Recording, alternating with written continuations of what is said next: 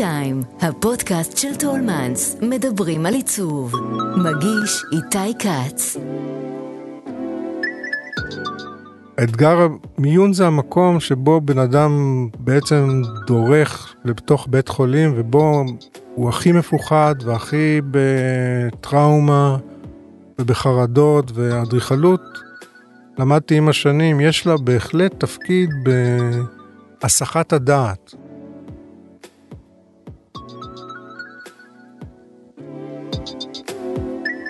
שלום, אני איתי כץ ואתם על טי טיים, הפודקאסט של טולמנס שבו אנחנו פוגשים אדריכלים, מעצבים ויוצרים לשיחה מרתקת על עיצוב אדריכלות, סגנון חיים ותרבות ישראלית. והאורח שלי היום הוא האדריכל והסופר ערד שרון, דור שלישי לשושלת אדריכלים שמלווה את הבנייה הציבורית בארץ מאז אמצע המאה הקודמת. שמו הדהד לאחרונה בזכות תכנון חדר המיון החדש של איכילוב, שהוא כנראה גם חדר המיון הגדול בעולם, נדבר על זה מיד. אבל משרדו אחראי בין היתר גם לתכנון מרכז הלב באיכילוב, בית החולים רות רפפורט לילדים ברמב"ם בחיפה, אה, בית חולים לשער, לשעת חירום אה, ברמב"ם ועוד ועוד. ערד, תודה רבה שבאת. תודה לכם שהזמנתם אותי. בכיף. על מה אתם עובדים עכשיו במשרד? ספר. אנחנו עכשיו עובדים על, בעיקר אנחנו עושים בתי חולים, כמו שאתה הבנת מהמחקר שעשית. אז עכשיו אנחנו עובדים על, אה, ממשיכים לעבוד על המיון, לא גמרנו לעבוד, עכשיו אנחנו משפצים את המיון הקיים. באיכילוב. באיכילוב. ואנחנו מתכננים מגדל אה, לקרינת פרוטונים, שזה שיטת טיפול מיוחדת בסרטן, בפינה של דפנה וויצמן, מגדל של אה, כ-30 קומות. כרגע זה בשלב ההיתרים, אנחנו מתכננים גם באיכילוב הכל, אני מדבר, חדרי ניתוח, עשרה חדרי ניתוח מתחת לכביש שמוביל אה, מהשער לכיוון הצד המזרחי של איכילוב. אה, יש הרבה מאוד עבודות נוספות של שיפוצים. כאילו איכילוב זה ממש עיר בתוך עיר מבחינת אה, אינטנסיביות הבנייה. כן, איכילוב היא עיר. גם הארכיטקטורה שלה היא אורבנית, כלומר היא דחוסה יחסית למרכזים רפואיים אחרים, יש בה פסטיש כזה של סגנונות אה, שאני די אוהב אותו למרות שאדריכלים נוטים להיות ביקורתיים לאדריכלות של איכילוב.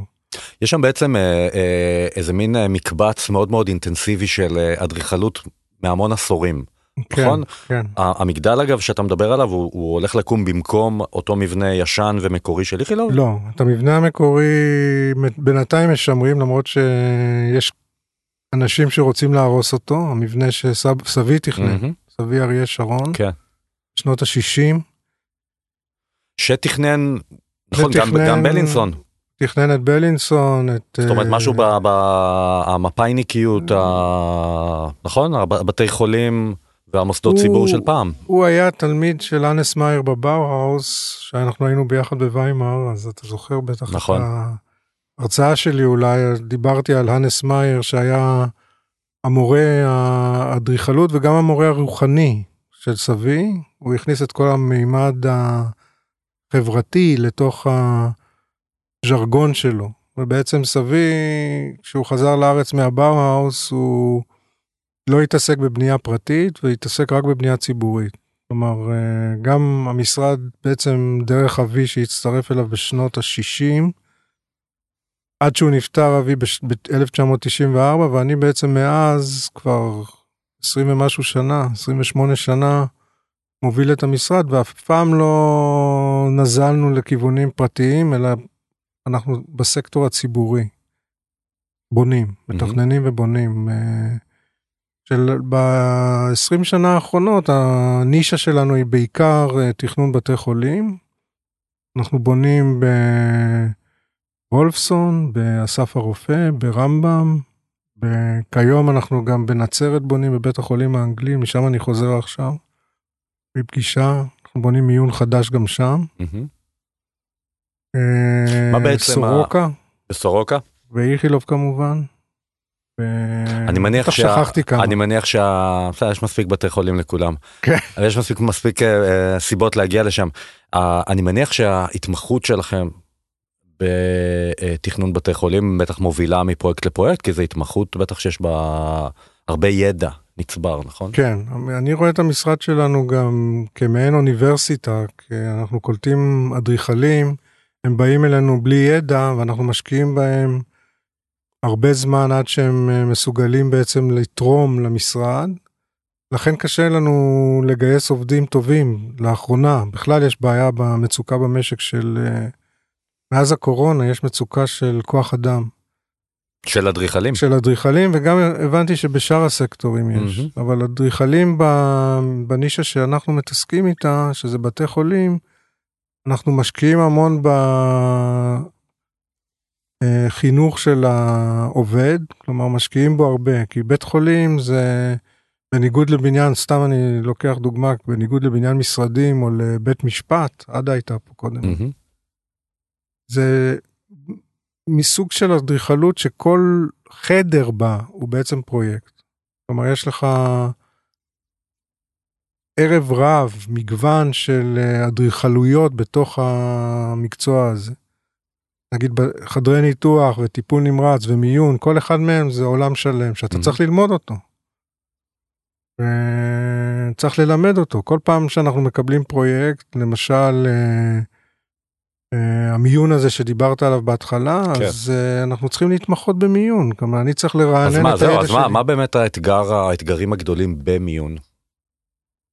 אתגר מיון זה המקום שבו בן אדם בעצם דורך לתוך בית חולים ובו הוא הכי מפוחד והכי בטראומה ובחרדות ואדריכלות. למדתי עם השנים, יש לה בהחלט תפקיד בהסחת הדעת. כלומר, אדריכלות טובה, אה, מעניין. שמחה. איך, איך, איך, אתה יכול לתת דוגמה?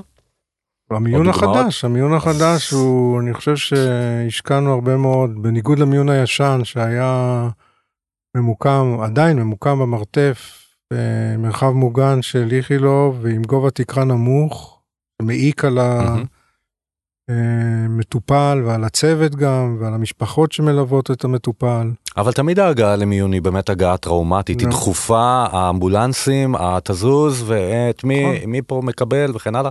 אז איך, איך באמת אה, אתם מנסים אה, אה, להקל?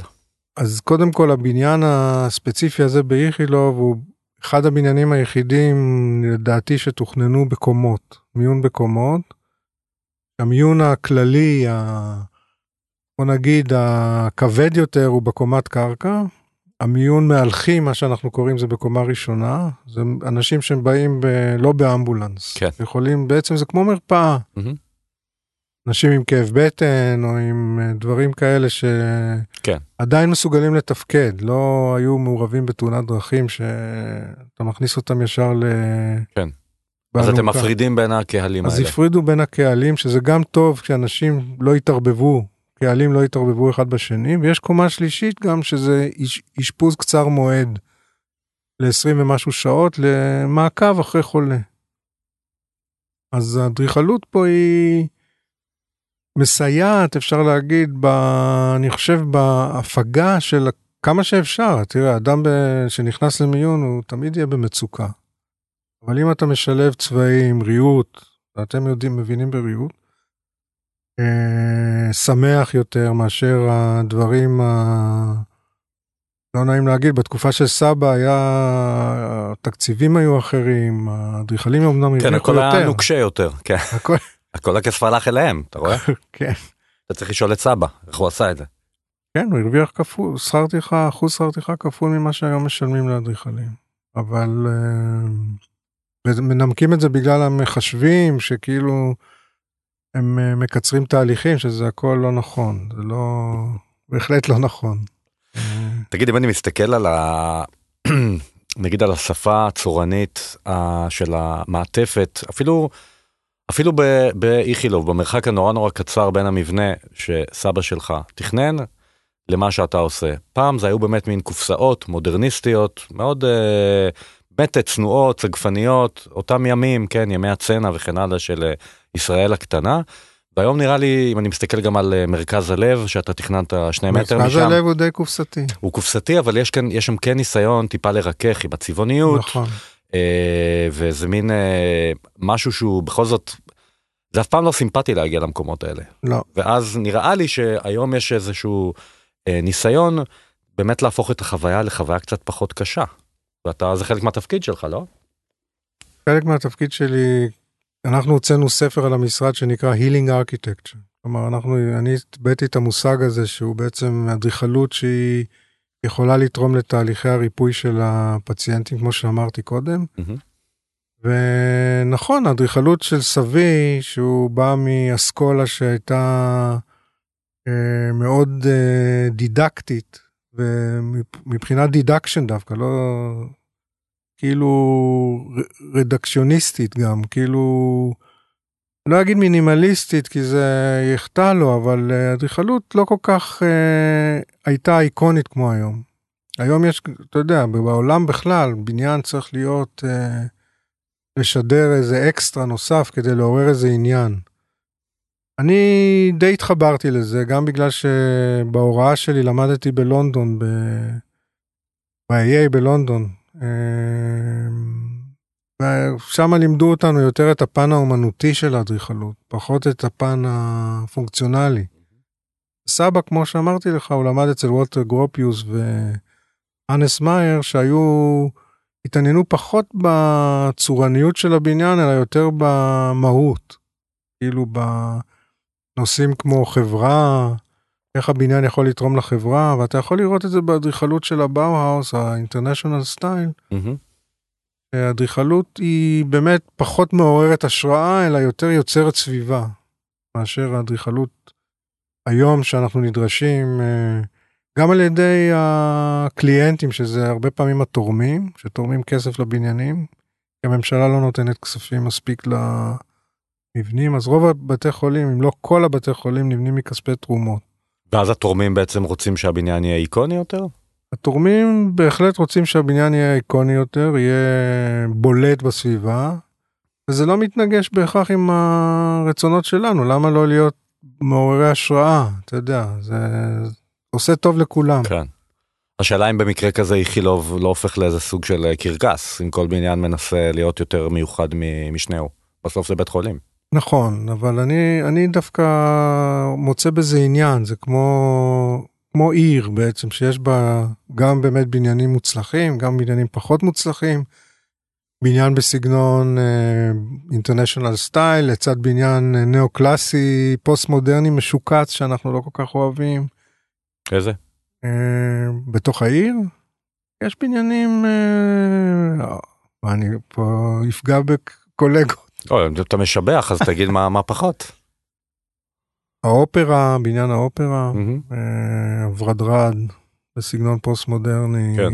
ועוד יש, זה סגנון שהיה בשנות ה-80, ולצערי בארץ הוא לא עצר. היום מתייחסים אליו פחות או יותר במין אה, נוסטלגיה אפילו, לפעמים. אבל בתקופתי שלמדתי, אם היית עושה פרויקט בסגנון אה, פוסט מודרני נאו-קלאסי, היית נכשל. חד וחלק, כלומר לא אפשרו לסגנון הזה לפרוח. אה, כן, ודווקא פה זה תפס. ודווקא פה זה תפס, אפילו בבתי חולים, גם המשרד שלי חטא בזה. בבלינסון למשל עשינו בניין מעבדות בסגנון, אה, וגם שניידר, בית חולים לילדים שניידר, הוא, כן. אמנם אמריקאים היו מעורבים בתכנון, אז הם הכניסו פה בומבסטיות, אה, אבן, דברים שסבא שלי לא היה מאפשר. מהמם. תגיד, ואם מדברים באמת על ההשפעה של סבא שלך ואבא שלך, אה, למי מהם אתה מרגיש יותר קרוב אה, מקצועית? לסבא. אני חושב שלסבא אני מרגיש יותר קרוב בגלל התכנים והפילוסופיה שהתלוותה לאדריכלות, למרות שגם אבא, סך הכל האדריכלות שלו הייתה מלווה באיזה תפיסה, אבל הרבה יותר, אה, האדריכלות של אבא הייתה מה שנקרא אדריכלות ברוטליסטית. אה, מורפולוגיה של אריזות אה, גיאומטריות כאלו או אחרות, שאתה יכול לראות את זה בעיריית בת ים או בבית דובינר. וגם בבתי החולים, אתה יכול לראות את זה בסורסקי, בבניין השמונה אצבעות סורסקי באיכילוב, כן, או באוניברסיטה בבית ספר בית ספר לרפואה. לרפואה, כן. זה בעיקר פריקסטים שיוצרים אה, שלל צורניות גיאומטרית על החזית של המבנה, ופחות מתייחסים לחללי פנים. ואני יותר מתחבר למשתמש, ליכולת של האדריכלות לעזור למשתמש, ליהנות כמה שאפשר, בבתי חולים אתה לא נהנה סך הכל, אבל פחות Mhm. לסבול אולי מהטראומה. תגיד, לגדול ולהיות אה, חלק ממשפחת אדריכלים מפורסמת אה, וכדומה, אתה מרגיש שזה הקל עליך להפוך לאדריכל, או אולי אפילו, או אולי להפך הקשה עליך? אני הפכתי לאדריכל, כאילו, אפשר להגיד, סבא שלי בחר אותי להיות היורש שלו. והוא, אני פחות ידעתי, כמו כל מעט האנשים שיודעים את הווקיישן שלהם, אתה יודע, מהילדות. יש כאלה, אבל לא הרבה. זה היה די ברור שאני הדור השלישי, ואני מרדתי בזה. כלומר, סבי נסע ללונדון ורשם אותי ל-AA, Architectural School of Architecture, נפגש עם אלווין בויארסקי, הדיקן המיתולוגי של ה-AA, דיבר איתו, השתכנע שזה הבית ספר הכי טוב בעולם, כמו שהבאוס היה בשנות ה-20 של המאה הקודמת, ורשם אותי לבית ספר, ואני די מרדתי בזה, ורציתי אפילו לעזוב את הלימודים באיזשהו שלב. ועזבתי את הבית ספר לתקופה של כמה שנים, הלכתי ועבדתי בכל מיני עבודות, בבנקים, בתור איש ביטחון, כל מיני דברים מה כאלה. אתה אומר? ולמדתי היסטוריה של אומנות ובלימודי ערב, והתפתחתי גם, קראתי הרבה ספרים, אחר כך בטח תשאל אותי על הקטע של הסופר. אבל תגיד, לפני זה הם לא, הם לא, לא הרגשת איזה ביקורת נושפת לך בעורף? כן, של... בהחלט, הייתה... סבא אמנם נפטר לפני שזה קרה, ב-1984 הוא נפטר, אז הוא לא ראה את, ה... מרד. את המרד שלי בווקיישן הזה, ש... בייעוד, אבל אבא בהחלט היה אמביוולנטי. כלומר, מצד אחד אני חושב שהוא הבין אותי, מצד שני הוא ציפה שאני אבוא לעזור לו. הוא היה לבד, פי סבא היה לבד, ניהל משרד של 40 איש, ואז הם בנו בניגריה גם אה, את אוניברסיטת, אוניברסיטה באיפה, בניגריה. חצי משרד עבד על זה. ואני, אתה יודע, השתעשעתי בכל מיני ג'ובים כאלה מזדמנים. אז uh, בסוף התאפסתי, כאילו, בסוף הרגשתי שזה לא בהכרח אני לא מוכשר לזה, וגם uh, התחלתי לאהוב את זה בשנים האחרונות של הלימודים. ואז חזרתי לארץ, ו... ואז היה- השתלבת בעצם במשרד? השתלבתי, אז אבא חלה. חזרתי, פחות או יותר הוא חלה, ואפשר להגיד שירשתי את המשרד בלי שום ניסיון. אז לא הספקתם לעבוד יחד? לא הספקנו לעבוד יחד, לא. לא. ונכנסתי לעבודה בלי ניסיון, ובעצם התפתחתי תוך כדי, תוך כדי תנועה, אפשר להגיד. וזה, אם שאלת על השושלת, אז זה היה קצת קשה. כלומר, לאבא היה תקופה שהוא עבד עם, סב, עם סבא. אני לא, היית, לא נהניתי מהפריבילגיה הזאת. זה בטח גם איזה מין משקולת אה, לשאת אותה כל הזמן של אה, סבא שלך היה ככה כן. ואבא שלך היה ככה, האם גם אתה תעמוד בציפיות? זה קיים? זה היה קיים יותר. בהתחלה זה בהחלט היה, אתה סוחב על הגב את הדורות הקודמים ומצפים ממך לגדולות ונצורות, לפחות כמו סבא, אבל אה, לאט לאט אתה מוצא דרכך, את הנישה שלך בעולם הזה, ויש מקום גם למרכז הלב לצד אה, בניין ראשונים של סבא.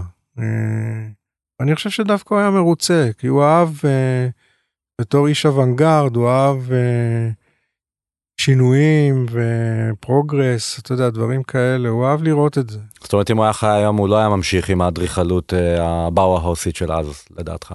אני חושב שלא, אני חושב שהוא היה מאפשר, כמו שהוא אפשר לאבא שלי לבצע בתור שותף את האדריכלות הברוטליסטית, הוא היה גם מאפשר לאדריכלות ה... אני יודע, הנאו-מודרניסטית שאנחנו עושים במשרד היום. אה, אם אפשר, אני המצאתי איזה מושג, אני לא יודע אם יש לזה שם. עדיין. אבל אה, כי ההיסטוריונים לא מתעניינים באדריכלות שעושים היום, אתה יודע, ההיסטוריונים של האדריכלות מתעניינים במה ששנות ה-70 ודרומה. אה, טוב, פעם אמרו שזה- לי גם, ככה. כן.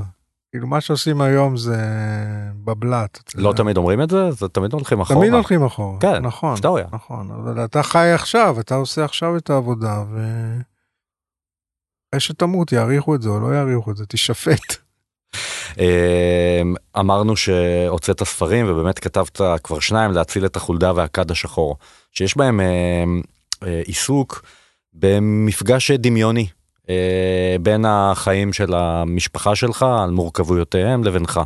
אמ, רוצה לשאול אותך כאילו מאיפה הגיע פתאום הדחף לעסוק בזה הרבה שנים לא עסקת בזה ופתאום נכון. כן. גם קודם כל תמיד עסקתי בזה, לא באופן מסודר כמו להוציא שתי, שני ספרי פרוזה, אבל תמיד כתבתי, כתבתי. מהמם. אסוציאציות, חלומות, מחשבות, רעיונות, כל, יש לי מחברות, עשרות מחברות שכתבתי בלונדון, וגם בצבא אפילו, לפני לונדון. ופתאום לפני ארבע שנים בערך נחה עליי המוזה והחלטתי להוציא 15 סיפורים קצרים שריכזתי אותם באנתולוגיה כזאת של אה, להציל את החולדה. שזה סיפורים שהם מכסים את כל ה... די ביוגרפיה שלי, כן. אוטוביוגרפיים כאלה, אבל מלאי דמיון. כלומר, אני חושב שהאנשים מהמשפחה שלי לא כל כך לקחו את זה טוב. אני לא יכול אני קראתי ואני לא יכול לחשוב איך הם כן ייקחו את זה טוב. אז זהו, אז לקחו את זה לא כל כך טוב. כלומר... רגע נעשה רגע אה, נפתח סוגריים ונגיד שבאמת אה, אה, משפחה אה, מאוד אה, דומיננטית אפשר להגיד נכון בתקופה מסוימת בישראל בתל אביב אביך גם שימש אה, אלדר שרון אה, נכון אה, על בסיסו דמות אה, זיכרון דברים. דמות אה, בזיכרון דברים אחד הספרים הגדולים שיצאו בישראל של יעקב שבתאי נכון. ואיזה באמת מין ישראליות אני חושב. אפילו אני ארחיק ואני אגיד אם מדברים היום על ישראל הראשונה של פעם. אני חושב שאתם אולי משפחה מאוד אה, מדגימה את זה כן נכון. קשר זה- לפוליטיקה סבא שלך אדריכל המדינה שלי- תוכנית האב של ישראל וכן הלאה. ועם זה קצת- אתה ועם אני זה אתה קצת, בא להתמודד אה, אני בעצם. קצת ניפצתי את ה... לא כל כך, לא כל כך סבא, יותר התעסקתי עם אבא, שמה? באופן פרודיאני קצת אולי. אמ, מין סגירת מעגליות כזאת של אה, חשבון אולי, סגירת חשבון עם כל התקופה המוקדמת שלי. גדלתי בבית באמת של סבא ואבא ברחוב הירקון 244. עד, שה, עד שהוריי התגרשו ב... כשהייתי בן 12 בערך, וכל הזיכרונות באמת של התקופה הזאת הבוהמיאנית של uh, תומרקין uh, נופל שיכור מהחלון למיטה שלנו, יגאל תומרקין או עמוס קינן, uh, כל החבר'ה האלה היו, כן הם היו ככה בני בני הבית. היו בני הבית, כולל פוליטיקאים כמו שאמרת, כמו שציינת, אבא אבן, אה, זמרים, משוררים.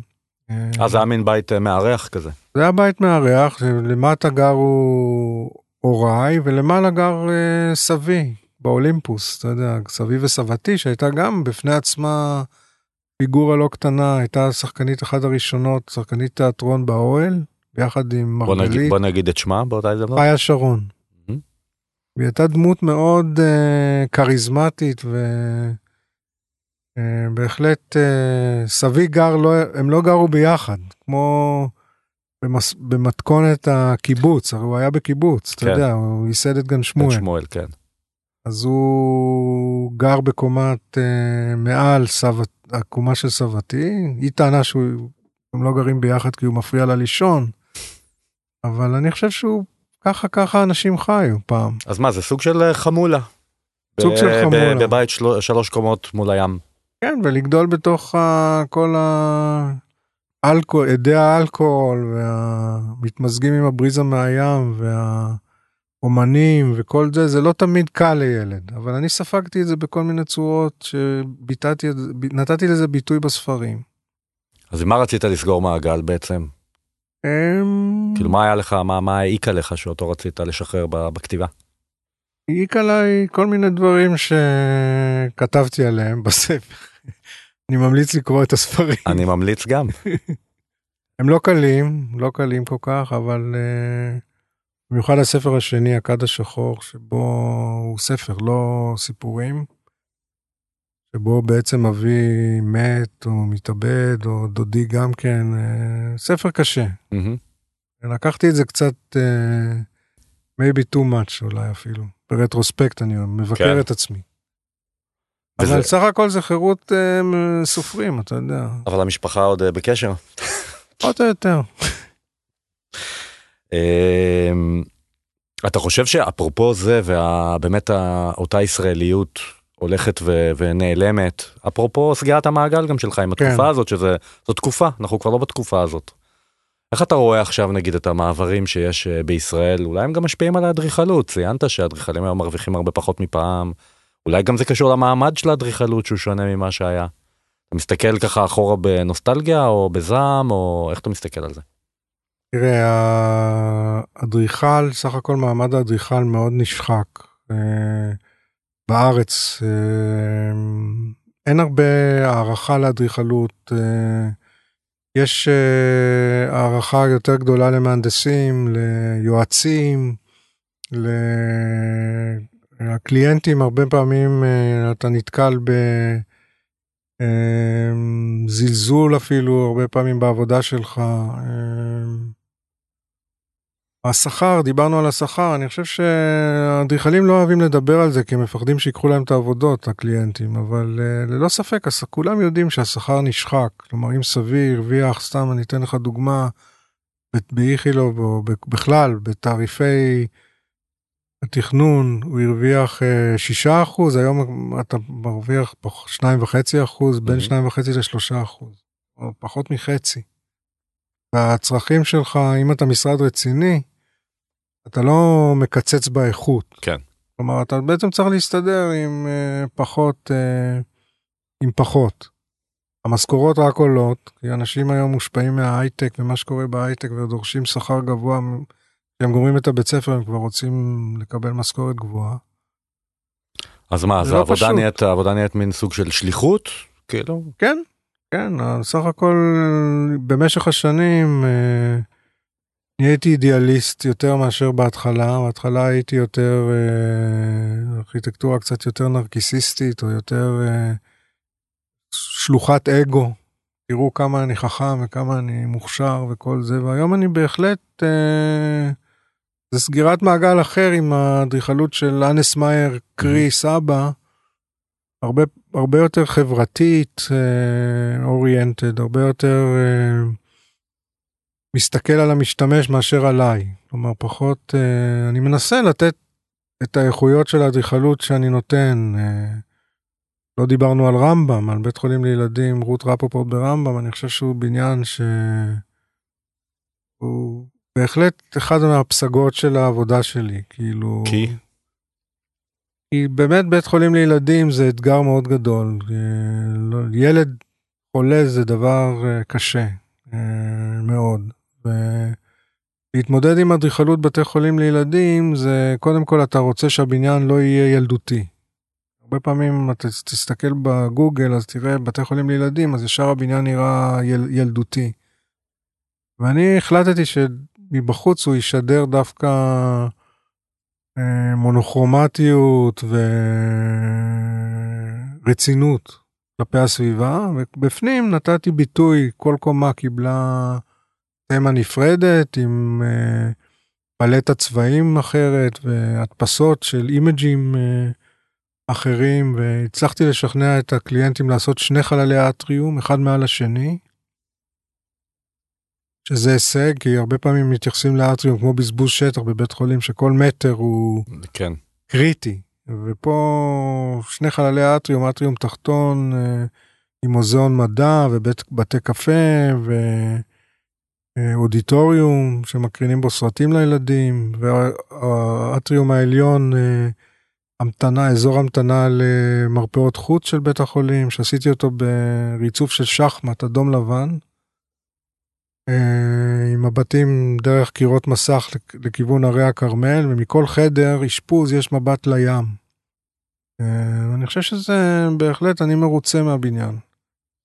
גם ממרכז הלב, דרך אגב, אני חושב שזה בניין אה, שהוא בהחלט אייקוני, וגם יוצר איזשהו עניין בפנימיות שלו. כלומר, הרעיון שהיה לי, שאמרתי לפרופסור ברבה, שהיה אז המנכ"ל של איכילוב, אמרתי לו, יש לי רעיון מטומטם. אז הוא אמר, אני אוהב רעיונות מטומטמים. מה הרעיון המטומטם? אמר, אז הוא אמר, אמרתי לו, לקשור בין הבניין הלב לבניין ראשונים. ברמפות. כי יש הפרשי גבהים בין הקומפלקסים. ואז עשיתי את הרמפות האדומות שמרחפות כמו כלי דם בתוך האטריום שמקשר. וזה חייב את בית החולים גם לשפץ את בניין ראשונים במקום להרוס אותו כמו ששאלת בהתחלת הרעיון. על הבניין שסבא שלך תכנן. הבניין של סבא mm-hmm. סך הכל זה קשר פיזי אפשר להגיד בין הדורות. והכוונה שלי הייתה בהתחלה להוציא את הפונקציות האדמיניסטרטיביות ממרכז הלב להעביר אותם לבניין ראשונים שהוא פחות מתאים כבר לאשפוז. בגלל שהוא תוכנן בשנות ה-60 והיום מחלקת, מחלקת אשפוז היא בסביבות 2,000 מטר, בתקופה של סבא זה היה בסביבות 1,200 מטר. כלומר כל הציוד הרפואי כן. והכל הרבה יותר uh, דורש שטח. אז uh, זה בסוף לא קרה כי הפרופסורים אוהבים להיות בתוך המחלקה שלהם. אז יש שני בניינים שמחוברים אבל החיבוריות אז היא... אז הנה עשית גם פה סגירת מעגל. כן, יפה. כן, יפה. יפה. תשמע, אף אחד לא רוצה לבוא מיוזמתו לבניינים שאתם uh, מתכננים. בוא, בוא אולי נסיים במילה אולי על עוד פרויקט שלך שאולי אנחנו לא רוצים להגיע אליו אנחנו לא חייבים אבל שאתה רוצה להגיד וואלה עשינו כאן משהו מיוחד. עיריית ראשון. עיריית ראשון תכננתי כבר 15 שנה אני חושב עברו. ובניין שהוא לא בית חולים. תכננתי אותו ממש רק כשהגעתי למשרד. והצלחתי גם שם לשכנע את ראש העיר לעשות בניין שהוא לא, הוא בהתחלה הוא רצה משהו פוסט מודרני, מה שדיברנו על פוסט מודרני עם קשתות, בניין שנראה כמו לא עירייה אלא כמו בית כנסת. הצלחתי לשכנע אותו לעשות בניין אה, מזכוכית אה, עם הרבה אור שמכניס אור לחדרים. אה, בניגוד למשל לבניין עיריית בת ים שאבא תכנן שהוא מאוד מעניין כלפי חוץ אבל כלפי פנים מעט מאוד אור נכנס ואין views מהחלונות ופה בניין אה, מאוד פרנדלי לסביבה ואת האולם המליאה אולם המועצה עשיתי אותו כמו אה, ווליום אדום שמרחף בפינה אם אתה מכיר את הבניין. וגם חלל אטריום. וצבעו אותה הגעתי לעירייה לפני כמה זמן עכשיו הם רוצים להוסיף קומה הם צבעו אותו בקיר האדום שעשיתי בפנים יש לי חולשה לאדום. אז uh, צבעו אותו בעפרפר בעיר כזה. עכשיו אני רואה גם המשקפיים עם האדום כן, הזה. היה לי משקפיים אחרות יותר אדומות. תגיד אה, לפני שאנחנו נפרדים אה, בתור איש תרבות רב אשכולות רנסנסי אתה רוצה לחלוק אולי איתנו איזה המלצה לחוויה תרבותית או אדריכלות עולמית שאולי לא כולנו מכירים ואתה רוצה שנכיר? אני אישית אה, נמשך לאדריכלות של ההולנדים, בעיקר רם קולס. אה, אני יודע שיש דעות לפה ולפה לגבי הבניינים שלו, אבל אני בהחלט ממליץ לאנשים ללמוד את האדריכלות שלו, כי הוא האדריכל הכי חשוב היום לדעתי. איזה בניין למשל? דווקא הבניינים המוקדמים שלו, הקונסטל ברוטרדם, אה, זה בניין קטן יחסית, מוזיאון קטן. שמערכות התנועה בו הם אה, חוויה אמיתית. כלומר, אה, תנועה לא רק אה, במילים, אלא ממש אתה חווה את הבניין הזה באופן מלא אינספירציה, וכל חלל מוביל לחלל אחר, ובאופן מלא איכויות של עיצוב גם. כמובן יש את הבניינים שהוא בונה היום שהם פחות מוצלחים לדעתי הם עדיין ברמה אחת מעל לשאר הבניינים שבונים.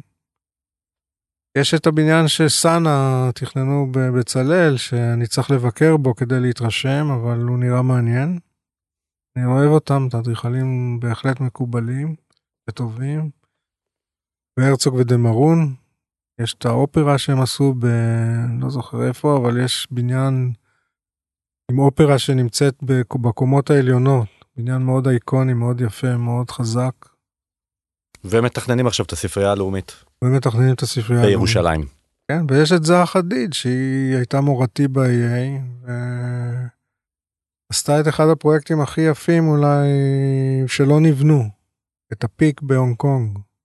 זה היה פרויקט שהייתה סטודנטית שעשתה אותו והזניק אותה ישר לתודעה העולמית. בזכות פרויקט שלא נבנה. בזכות פרויקט שלא נבנה, ובעיקר בזכות האומץ לב שלה שהגישה תחרות שאמרו תגיש גיליונות 100 על 70 סנטימטר, היא הגישה ציורי אקריליק ענקיים עם אה, צורות דינמיות שאף אחד לא ראה אה, כדוגמתן, הכל מסורטט ביד דרך אגב, לא במחשב. בלתי רגיל. זהו, המלצה שלי גם uh, כמה שאפשר לצעירים, לאנשים צעירים, אם הם יכולים לצאת מהארץ ל... ללמוד בחו"ל, או דרך מלגה. לא פשוט, אני יודע, אבל uh, זה מניסיוני ומניסיון של סבי, שהגיע עם מזוודה רק בלי כלום לגרופיוס ושכנע אותו לקבל אותו לבאוהאוס. אני היום ב-AA כמובן השכר לימוד הוא גבוה, זה לא כל כך, זה לא כל כך פייר להמליץ, כי זה פריבילגיה. כן, אבל מי שיכול, אה, מי שיכול אני אה, בהחלט ממליץ, כן. ארד שרון, אדריכל, תודה רבה שבאת להתארח אצלנו. מודה לך. תודה לכם. ותודה לכם שהאזנתם, חפשו את שאר הפרקים של הפודקאסט T-Time של טולמנס באפליקציות ההסכתים. אני איתי כץ, להתראות. האזנתם לטי טיים, כל מה שמרגש בעולם העיצוב.